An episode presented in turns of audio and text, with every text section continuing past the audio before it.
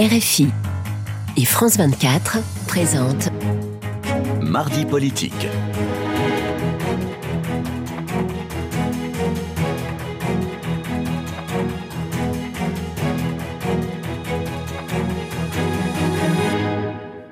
C'est l'heure de mardi politique sur France 24 et RFI. Bonsoir Frédéric Rivière. Bonsoir Rosine, bonsoir à tous. Et ensemble, nous recevons Marine Tondelier. Vous êtes conseillère régionale d'Europe Écologie Les Verts et candidate à la tête du parti. Vous êtes la favorite pour remplacer donc Julien Bayou à la tête d'Europe Écologie Les Verts. Merci. Bonsoir. Et bonsoir d'avoir, euh, merci d'avoir accepté notre invitation.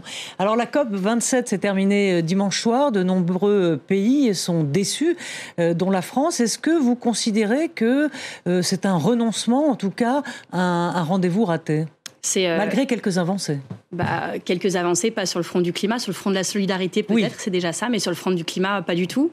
Les choses sont simples. Quand on lit euh, le, GIEC, c'est-à-dire un consensus scientifique, il nous explique que pour qu'on reste... Euh, qu'on dise le maximum du réchauffement acceptable, c'est 1,5 degré, c'est ce que les scientifiques disaient. Il aurait fallu qu'entre 1990 et 2030, on baisse de 45% les émissions de gaz à effet de serre. On est parti pour les augmenter de 10%. C'est-à-dire qu'on est à contresens et que ce qui se joue là, c'est euh, le fait que les enfants qui naissent en, 2020, en 2022, cette année, est-ce que la planète sera encore habitable pour leurs 30 ans? On est en train de choisir dans chacune de nos décisions ou de nos non-décisions. Euh, en fait, entre la vie et la mort. Mmh. Et chaque jour qui avance, chaque jour où nous n'agissons pas, nous choisissons collectivement la voie de la mort euh, pour nos écosystèmes, la voie de l'effondrement pour l'humanité. C'est très grave ce qui se joue et nous regardons euh, ailleurs collectivement. Nous sommes Donc vous êtes dans le camp des, des pessimistes alors? Je pense qu'il y a un moment où on pouvait se dire est-ce que le verre est à moitié vide, à moitié plein? Il est euh, là à 80% vide, il faut en avoir confiance. Et j'ai pas l'impression, quand on vous enchaînez de la COP27 malheureusement à la Coupe du Monde. Vous avez dit, ouais, c'est ça. J'essaie de rester optimiste. Mais vous voyez, quand vous enchaînez entre cette COP27 tragique où rien n'avance, le pétrole c'est tabou, le gaz c'est tabou, euh, du coup, on ne parle pas des sujets et vous enchaînez sur la, sur la Coupe du Monde au Qatar. En fait, il y a quand même franchement de quoi déprimer, même quand on est optimiste, mm. comme je le suis et comme je le reste. Vous êtes finalement sur la ligne donc d'Antonio Guterres qui a dit il faut coopérer, euh, c'est coopérer ou mourir. Oui. Mais est-ce que vous ne le vivant ou les Est-ce que vous ne participez pas de cette euh, éco-anxiété, puisque c'est un terme qui est apparu relativement récemment? On voit des jeunes qui disent qu'ils sont saisis de crise d'éco-anxiété, qu'ils se roulent en boule, qu'ils ne peuvent plus parler. Est-ce que vous ne participez pas de cette dramatisation qui inquiète, qui affole. Mais je pense que c'est euh, l'éco-anxiété, en fait, c'est normal. Moi, c'est ce vous qui. Vous êtes éco-anxieuse, vous? Évidemment, évidemment, mais je me ça soigne. Ça se manifeste comment? Et bah, c'est qu'en fait, le cerveau humain, il n'est pas conçu en fait pour appréhender de manière frontale cet effondrement de l'humanité. On le voit bien d'ailleurs dans les actions qu'on n'arrive pas à mettre en œuvre. Et donc, il y a plein de stratégies possibles. Euh, il y a la fabrique du doute qui est mise en place par certains, le déni, euh, on peut regarder ailleurs, on peut se rassurer en disant que tout va bien. Et quand on regarde le problème en face, on est dans l'éco-anxiété. Nous, on essaye d'être entre les deux dans l'action, de, se maintenir à flot.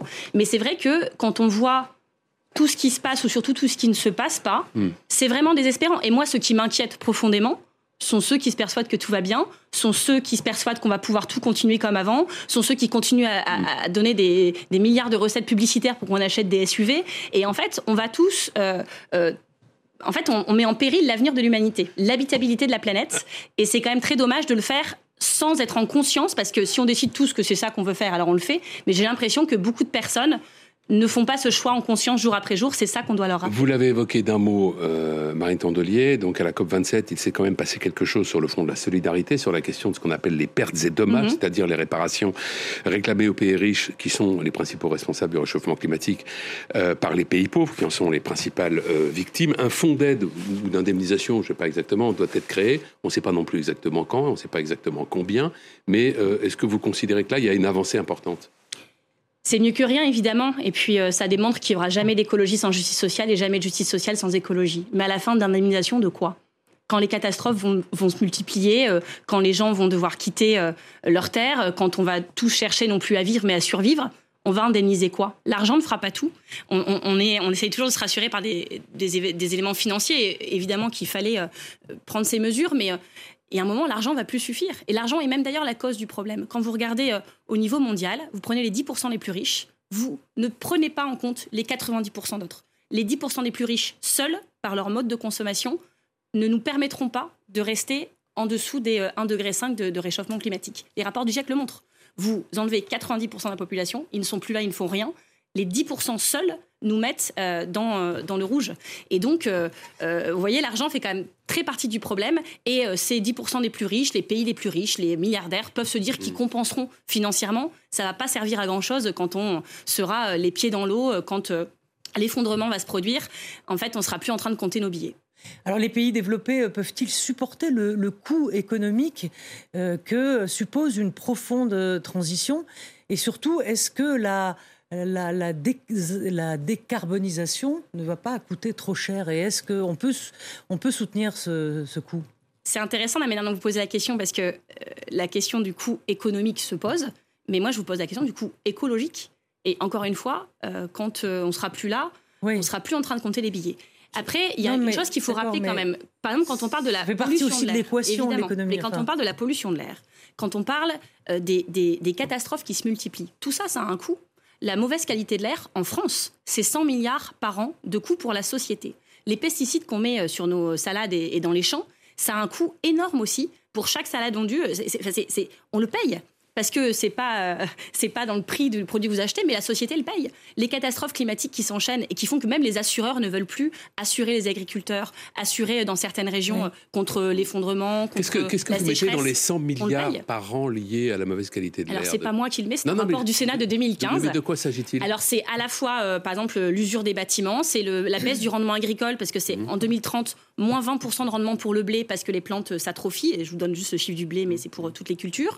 C'est le coût pour la sécurité sociale, c'est le coût en perte de productivité, parce que aujourd'hui, en France, on est 25%, je m'inclus dedans, à être allergique par exemple au pollen. Et c'est très lié euh, au réchauffement climatique et très lié à la mauvaise qualité de l'air. Quand vous mettez bout à bout, par exemple, on parlait beaucoup un moment du trou de la sécurité sociale. Mm. Mais ce n'était pas une crise financière, c'était une crise sanitaire.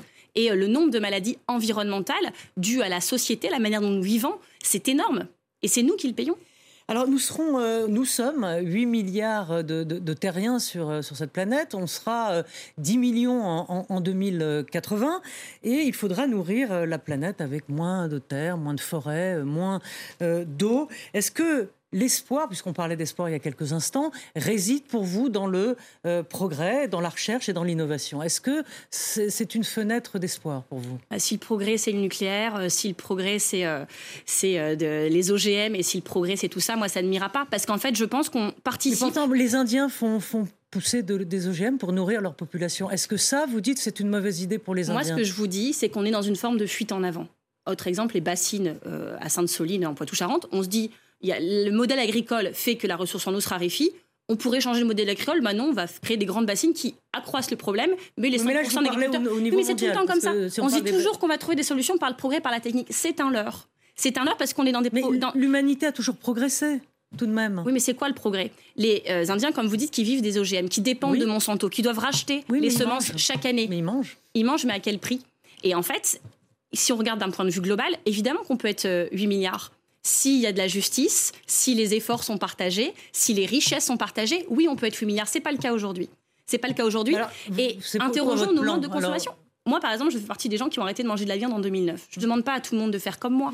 Mais quand on nous dit c'est la sécheresse et c'est inadmissible qu'on irrigue les maïs, pourquoi on irrigue les maïs? Pour nourrir 84% du maïs cultivé en France, c'est pour nourrir de l'élevage. Nourrir de l'élevage pour euh, manger de la viande à tout va, dont d'ailleurs des tonnes et des tonnes par jour sont, sont gaspillées. Il y a vraiment quelque chose dans notre manière de consommer, de vivre, qui doit changer, non pas pour se brider, mais pour vivre, justement, pour choisir ce camp de la vie. On est vraiment à un moment de l'histoire où chacun doit choisir son camp. Il y a le camp de ceux qui veulent vivre et préserver la vie, et le camp du déni et le camp d'inaction font partie en fait du même camp, du camp de la mort, et c'est quelque chose dont nous devons prendre conscience. Est-ce que cet impératif de décroissance euh, devrait aussi s'appliquer à la natalité?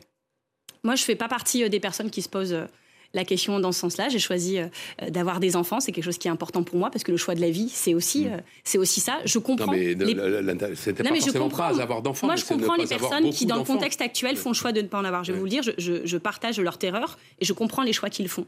Mais euh, quand je vois certains, avec beaucoup de misogynie, de mépris social, etc., pointer le problème des femmes africaines, ça me rend, ça me rend dingue. Ça me rend dingue parce vous que. des, des propos d'Emmanuel Macron. C'est pas le seul. Et c'est malheureusement pas le seul. Mais peut-être que quand c'est lui qui le dit, c'est encore plus grave. Vous avez raison. Exemple, mais je vous ai donné les chiffres. Contrôle de, la non, mais je vous ai donné les chiffres. Non, mais je vous pose la question. Je vous ai donné les chiffres de qui nous conduit dans le mur. Euh, en France, 1% des plus riches émettent 13 fois plus de CO2 que Oui, 50% mais là, on des Français. passé sur la Donc, progression oui, mais- de la population. Oui, mais du coup, la le problème, c'est pas qui a combien d'enfants.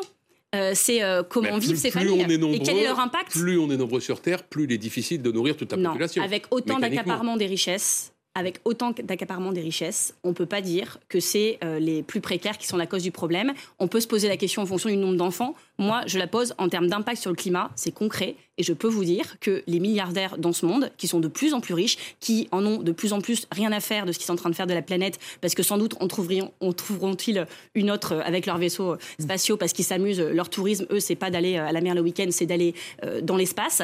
Et en fait, ils nous envoient dans le mur. Et c'est pas les femmes africaines le problème, c'est ces personnes. Alors, on, on va parler un peu de politique euh, politicienne, si vous, vous voulez bien. On entend plus souvent les Verts. hein. Donc là, on vous interroge effectivement sur ce que. Ça faisait vous- du bien de parler un peu de fond d'ailleurs, Ah je bah, vous remercie. complè- complètement. euh, et on aimerait Mais la continuer, fond et la forme se aussi- rejoignent parfois. On va, Exactement. voir. Mais j'ai l'impression que, dites-moi si je rêve, mais que euh, les Verts, on parle souvent plus de vos bisbilles que des solutions à apporter pour l'écologie. Et c'est un problème. Je vous ai dit tout à l'heure que l'esprit humain n'était pas fait pour euh, prendre conscience du risque climatique, d'entrer en action. Et en fait, euh, tout est diversion pour ne pas agir. Je considère que quand mon parti, les écologistes, font partie de la diversion, proposent eux-mêmes des diversions au sujet dont on devrait être en train Ouais. de discuter, alors on fait partie du problème. Je le dis de manière très cash mais bienveillante parce que c'est mon parti que j'aime d'amour, euh, qui m'a fait, je suis un enfant de ce parti, mais en fait il faut que ça change. Et alors, comment? Qu'est-ce que vous êtes- si vous êtes élu Ce sera le 10, le 10 décembre, c'est Il y a ça un premier tour ce week-end Oui. où on élit 400 délégués dans toute la France et ces 400 délégués, nous sommes un parti fédéraliste, euh, désigneront la direction le 10 décembre. D'accord. Et, et alors, il y a six femmes candidates, C'est beau mais euh, non, ça gêne personne qui n'est pas un seul homme. Bah, non, à part, à part votre question, je n'ai pas encore eu Non, mais c'est étrange parce que si ça avait été six hommes, euh, euh, Je pense que le temps des femmes est venu. Chez Oui, nous, on applique, vous savez, on la les premiers à... c'est-à-dire que vous faites, Non, mais- ce que vous faites ce que faisaient les hommes en mal, vous faites la même chose là alors. Mais à l'envers. Regardez la société, je pense qu'on n'en est pas Non, là, mais je vous vous pouvez dire que ça équilibre, mais vous pourriez être dans une démarche de parité. équilibre vous pour pourriez, tous les autres partis. Vous pourriez être dans une démarche de parité. En fait, on applique la parité. On a été les premiers à l'appliquer de manière ferme dans notre parti. Ça a permis de faire monter toute une génération de femmes. On applique dans notre instance la parité plus. qu'est-ce que ça signifie Je vous- Non, juste vous une question. Qu'est-ce que expliquer. ça signifie qu'il n'y ait pas un homme Je C'est vous qu'il n'y a pas un homme qui se sent légitime, Bah, ou qui se sent apparemment, à la hauteur de la beaucoup, donc je non. vais vous expliquer. Oh là là, oh non, mais nous appliquons la parité plus. Nous appliquons la parité plus. C'est-à-dire qu'il peut, il peut pas y avoir plus d'hommes que de femmes dans les instances, mais il peut y avoir plus de femmes que d'hommes. C'est une forme de, discri- de discrimination positive. Ouais. Je veux dire, dans la société dans laquelle on vit, regardez les photos, y compris à gauche, des dernières Il n'y a législatives. C'était un il y a sujet. pas de doute que dans le monde politique, les hommes continuent de dominer. Bah, vous savez de quoi on est sûr, c'est que la prochaine responsable politique du parti Europe Écologie Les Oui. Verts sera une femme. Alors, Oui, et peut-être que la manière d'y arriver, c'était d'avoir ces femmes que- tête de liste. Et je me réjouis que chaque motion ait fait ce choix. C'est une très bonne nouvelle. En plus, je les connais toutes. Elles ont beaucoup de talent et ce sera un plaisir de travailler avec elles. deux autres Il y aura même des hommes dans la direction, Deux figurez-vous. autres questions assez rapides. Si vous Ça êtes élu, bien. si vous êtes élu, est-ce que vous voulez continuer l'alliance avec euh, la France insoumise? Bah, on a toujours euh, travaillé ensemble. Moi, je vais vous le dire, à Hénin-Beaumont en 2020, j'étais tête de liste d'une liste Oui. et de la France Insoumise aux gaullistes sociaux. Au régional, dans les Hauts-de-France, on l'a refait. J'étais candidate de la NUPES euh, Oui, aux législatives. on a toujours travaillé ensemble. ça. Et d'ailleurs, aucune euh, ville écologiste n'a été gagnée seule. Alors, Il n'y avait pas toujours exactement les mêmes partis, mais bien sûr qu'on va continuer à travailler ensemble. Peut-être pas partout, à chaque élection, de la même manière, mais euh, nous avons vocation à travailler ensemble. Alors, Autour de l'écologie politique, je précise. Europe Écologie compte 11 106, euh, 106 adhérents. Est-ce que vous, avez les chiffres très précis. très précis Voilà. Est-ce que c'est suffisant? Est-ce que c'est pas ce qu'on appelle là aussi la décroissance? Évidemment que non, c'est pas suffisant. En fait, c'est une croissance, puisque nous étions entre 4000 et 5000 adhérents euh, en 2017, quand tout le monde nous donnait euh, pour finir en disant qu'on passerait pas l'année. Et donc, euh, on a doublé le nombre d'élus, on a fortement augmenté notre nombre d'adhérents. Mais moi, je souhaite, je dis, c'est un, c'est un certain défi, mais que d'ici la fin du mandat, on soit un million de sympathisants dans ce parti. Ça veut dire euh, travailler sur toutes nos faiblesses, les, affronter de manière très lucide. Ça veut dire euh, aller euh, faire de l'écologie populaire, aller renouer avec les quartiers populaires, avec les ruralités. Avec la... J'étais ce week-end en Savoie, 20% des Françaises et des Français habitent en région de montagne avec des, des défis inédits qui vont se poser à eux.